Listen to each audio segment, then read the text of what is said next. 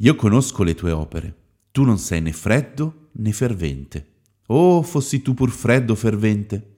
Così, perché sei tiepido e non sei né freddo né fervente, io ti vomiterò dalla mia bocca. Molto probabilmente conosci questo passaggio che si trova nell'Apocalisse. Qual è la tua idea su questo testo? Come ti reputi? Freddo? Fervente? Oppure tiepido? Cristiani Lucenti Salati, un podcast che preferisce suscitare domande che dare risposte. Questo sarà un episodio un po' diverso dal solito. Infatti un po' di tempo fa sulla pagina Instagram di Cristiani Lucenti Salati ho pubblicato alcuni post che davano dei consigli su come approcciarsi meglio alla lettura della Bibbia.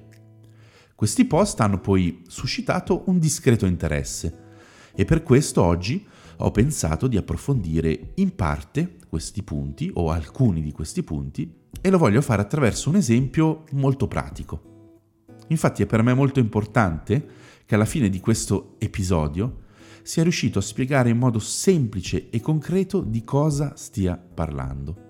Non mi interessa dare semplicemente dei concetti teorici, senza fornire degli spunti che possono poi essere riportati nella pratica che vi siano effettivamente utili. Ho perciò scelto un testo specifico sul quale ci concentreremo e questo passo è Apocalisse 3:16. Prima di leggere il testo voglio fare una piccola panoramica così che capiamo in quale contesto si inseriscono i versetti. Ci troviamo appunto nel libro dell'Apocalisse dove Gesù, attraverso Giovanni, indirizza dei messaggi di esortazione ed edificazione a sette specifiche chiese dell'Asia minore di quel tempo, quella che per noi oggi è l'attuale Turchia. In particolare nel testo che ci interessa, la lettera è rivolta alla chiesa di Laodicea. E dice così. Apocalisse capitolo 3, versetto 14. Partiamo dal 14. All'angelo della chiesa di Laodicea scrivi.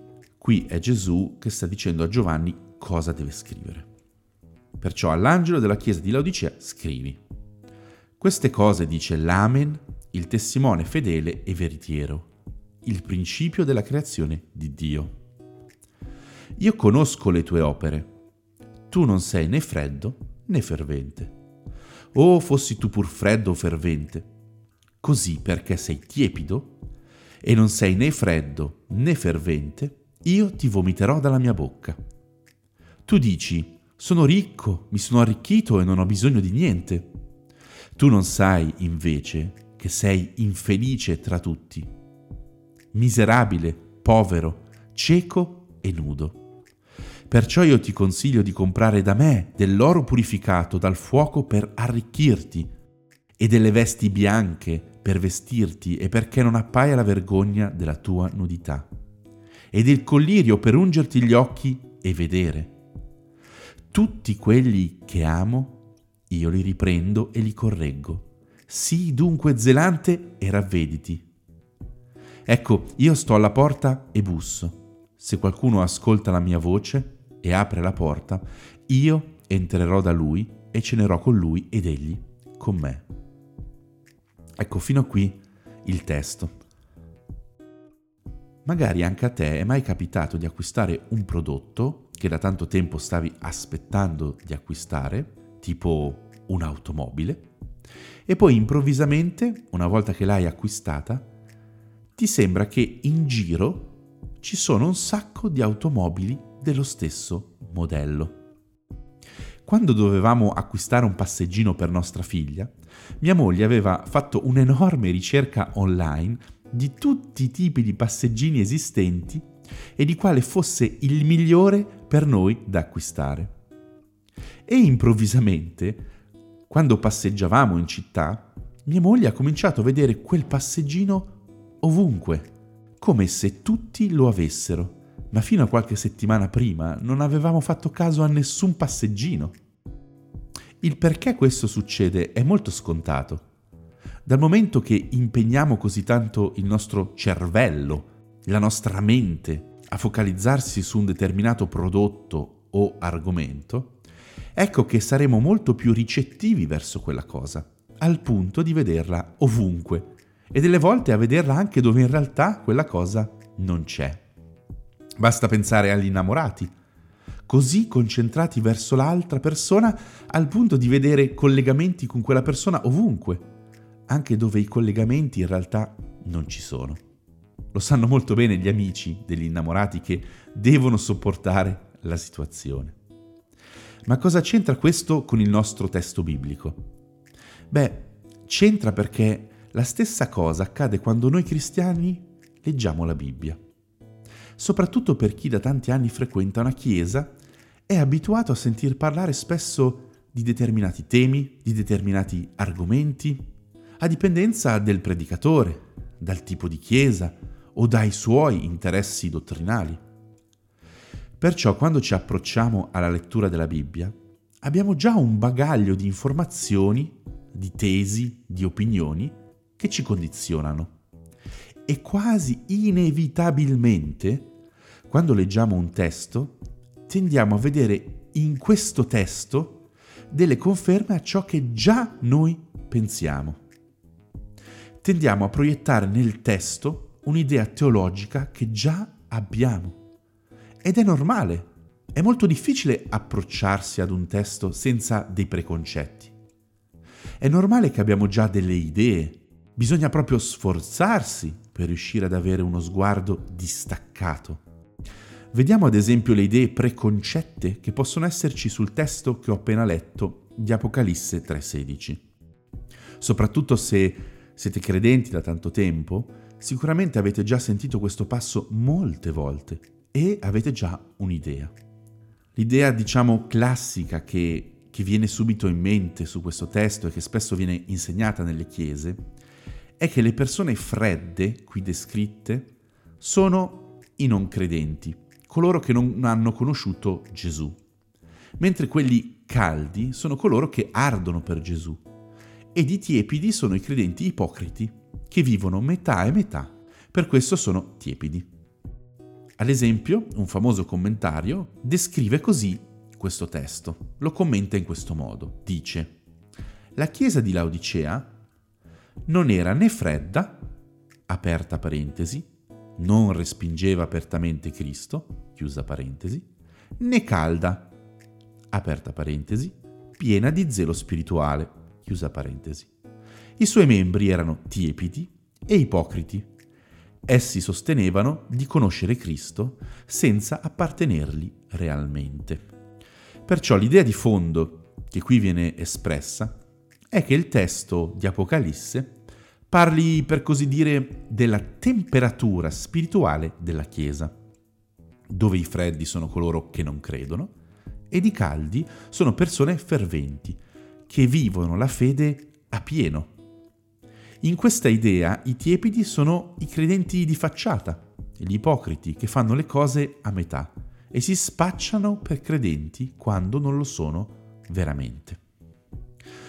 Ora, prima di proseguire con quella che secondo me è un'interpretazione più corretta del testo, voglio fare un piccolissimo passo indietro e spiegare qualcosa che è molto importante sapere riguardo alla città di Laodicea, dove appunto si trovava la chiesa a cui viene rivolta questa lettera. Una particolarità della città di Laodicea era legata all'acqua. Infatti dalla vicina città di Ierapoli sgorgavano delle acque calde che defluivano poi verso la città di Laodicea fino a precipitare da una scarpata che si trovava proprio di fronte alla città di Laodicea. Questa rupe era ricoperta di incrostazioni bianche di bicarbonato di calcio e creava uno spettacolare fenomeno naturale. Però cosa, cosa succedeva? Succedeva che le acque calde, partendo da Ierapoli e facendo tutto questo percorso per arrivare fino all'Audicea, si raffreddavano e si contaminavano, arrivando all'Audicea ormai tiepide e contaminate di alluminio un ignaro viaggiatore che passava di lì, se beveva quell'acqua, non poteva fare a meno di sputarla, perché era ripugnante. Ecco che capire questo contesto storico e geografico di quel luogo, di quelle città, di quelle regioni, ci aiuta a capire perché Gesù utilizza l'analogia delle acque tiepide. Se noi non conosciamo quel contesto, ci è difficile interpretare correttamente le parole di Gesù. Mentre per gli abitanti di Laodicea si trattava di un esempio chiarissimo, faceva parte della loro vita quotidiana sapevano bene a cosa Gesù si stava riferendo. Un'altra cosa che sapevano molto bene era che molto vicino alla loro città si trovavano altre due città.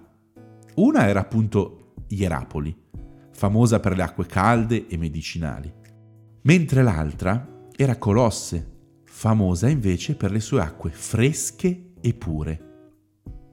Ecco, queste informazioni completano il quadro ed il messaggio della lettera. Gesù sta facendo un paragone tra le acque di queste tre città, fresca, calda e tiepida, per descrivere tre modi diversi di operare della Chiesa.